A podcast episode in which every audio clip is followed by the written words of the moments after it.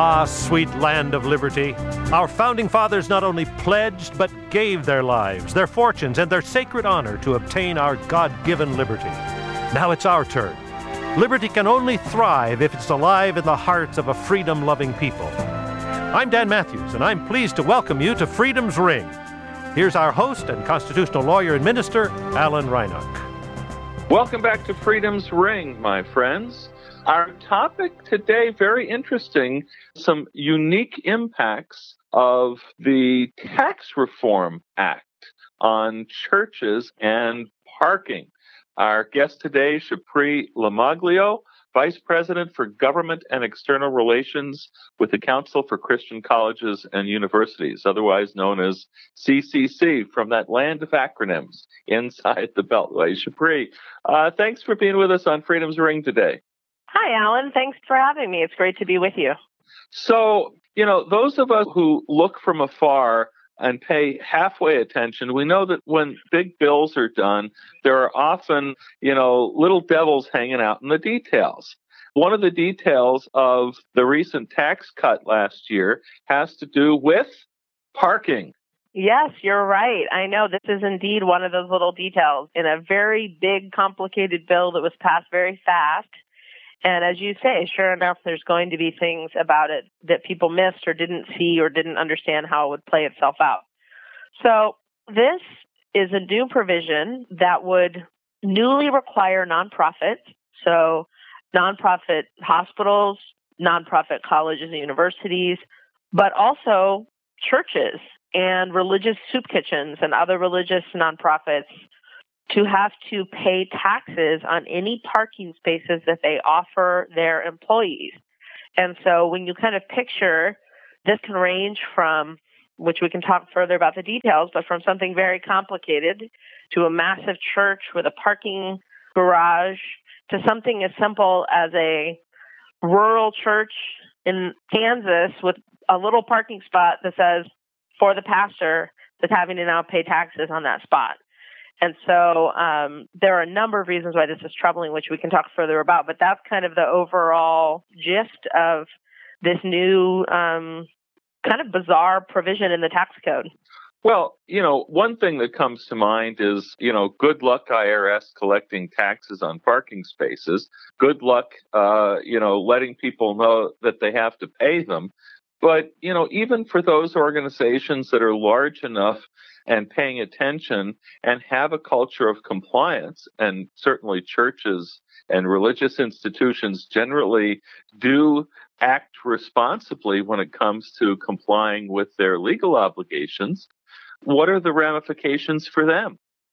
Well, I think there are three major things here, Alan. Um, one is that this is a newly uh, it just has incredible administrative burdens. Um, this was there was nine days notice between the time this passed and the start of the new year when it went into effect, and so all these organizations that already had their budgets um, planned, there was just no time for them to kind of pivot and plan for this new expense.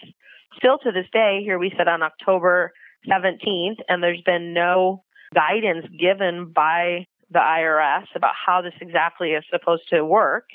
And meanwhile, nonprofits have been supposed to have been making quarterly payments all year. And so they're already behind, and yet there's no mechanism to make those payments or guidance about how much you owe or how to pay, et cetera. And there's a lot of confusion about the space. Is it based, is the tax based on the cost of the space or the value of the space?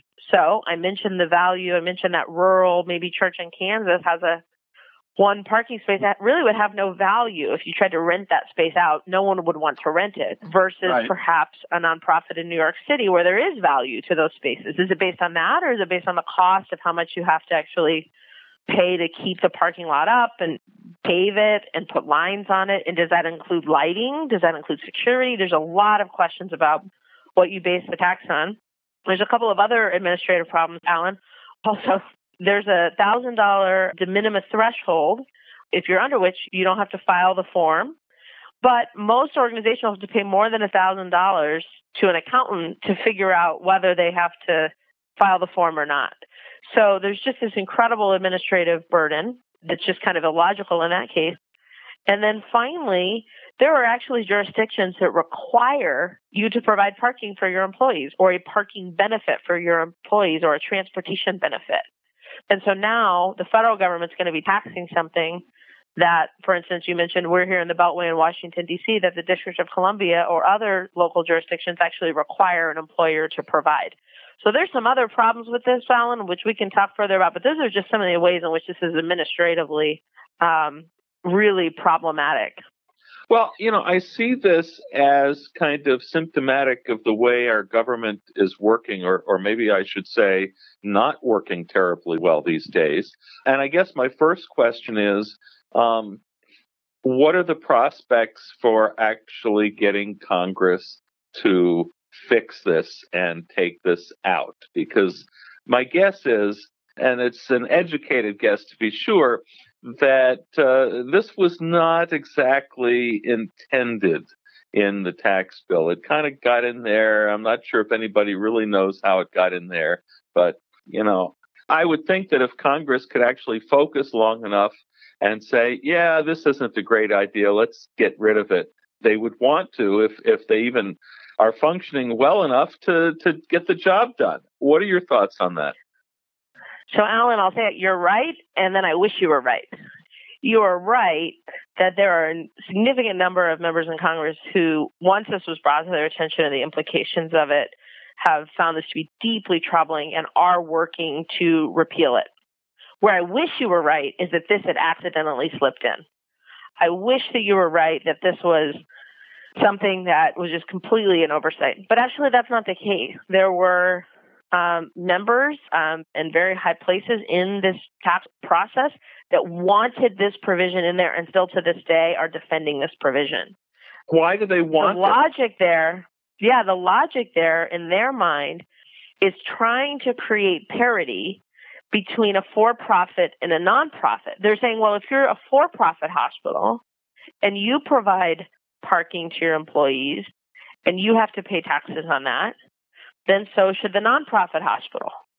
The difference, of course, here is that a for profit company, any excess revenue that it has, returns those as dividends to their shareholders. A nonprofit, any excess revenue they have at the end of a year, returns that money to their mission, to serving their community. So at the end of the year, the for profit hospital, with the revenue they have, their shareholders receive money. At the well, end of the year, the nonprofit hospital, if they have extra money, right. they get to put that the next year towards serving more patients who otherwise wouldn't have had medical care. And so the idea that there's a parity, what the thing about this is, is it's like the camel's nose under the tent, right? Because the whole rest of our tax code, of course, says there's absolutely not that for profits, not for profits are not the same. These are different. For profits, therefore, pay taxes and nonprofits don't. So this is really, while this is on the one hand about a parking space, on the other hand, this is really the camel nose under the tent that for some members who actually seem to maybe want, are moving in the direction of maybe wanting for profits to have to pay taxes. And of course, if you're someone who's uh, maybe has more conservative political inclinations, this is troubling because you're actually saying, let's siphon money away from for profits to raise money for the government.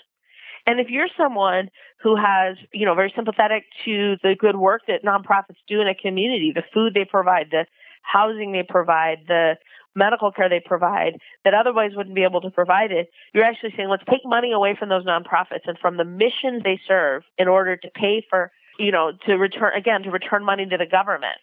And I think that the other part about where there wasn't parity in the tax code, Alan, is of course for profit businesses received a tax cut. Nonprofit businesses, uh, nonprofit organizations, of course, don't pay taxes, and so didn't receive a tax cut. So for profit businesses received the benefit, and nonprofits now are having to pay the cost. So what I thought at first was a relatively sort of minor religious freedom issue that was kind of one of these sort of, you know, human interest stories it turns out is actually a big deal in terms of uh, signaling a philosophical shift in governance, which I agree with you, is very troubling. But just to be clear, and you know, I know you're neither your or my organization are partisan, uh, so I don't ask this question, you know, from a standpoint of partisanship. But I would think, from what you're saying, it would be Republican leadership that are the heart of defending this because they're the ones who are in control in Congress. Is that accurate? Yes, I wouldn't say Republican leadership. It is Republicans who are both defending this, but also who are opposing this. So Sure. the member who's the biggest supporter of this provision is indeed a Republican, as you say. But we also have Republicans like Senator Lankford from Oklahoma and um, Congressman Mark Walker who are leading the charge uh, in opposition to this as well. So we're grateful for their efforts to um, try to get this undone. So And Alex, Cal- can I say one more thing? sure. You brought this up as a religious freedom issue. I'm so glad you did that because you're right. This is a religious freedom issue. So far, we haven't talked about that part of it. We've only talked about the tax piece and the mission piece. Well, our show is focused on religious freedom. That's why we're that's right. And that's why we're topic. talking about this. Exactly. Because, and so for your listeners, I think uh, a couple things. One, you know, taxes on the one hand are about money, but on the other hand, they're about power. And that's why Daniel Webster argued way back in 1819 in McCulloch v. Maryland that the power to tax involves necessarily a power to destroy. And so we have to take this very seriously because for all those churches out there, the vast majority of churches in the country and do not not only do not pay taxes, but do not file a 990. Because with a 990 comes disclosure of certain information that you don't have to disclose otherwise, right? With paying taxes, all of a sudden the government, if they want to put you out of business and you have a political, enough political will to do that, you can actually put churches, you could conceivably put churches, put not religious organizations, put certain kinds of industry out of business with excessive taxation. And of course, with churches and religious nonprofits, that would be a violation of the Establishment Clause. They are constitutionally protected. And so it's vitally important because if all of a sudden churches, again, camel's nose under the tent, all of a sudden churches are on the hook for paying any kind of tax, they can be on the hook for paying every kind of tax. And that's why this is, while on the one hand it's about a parking space, it's on the other hand about a huge philosophical shift in the way that we view the appropriate use of the government's power of taxation.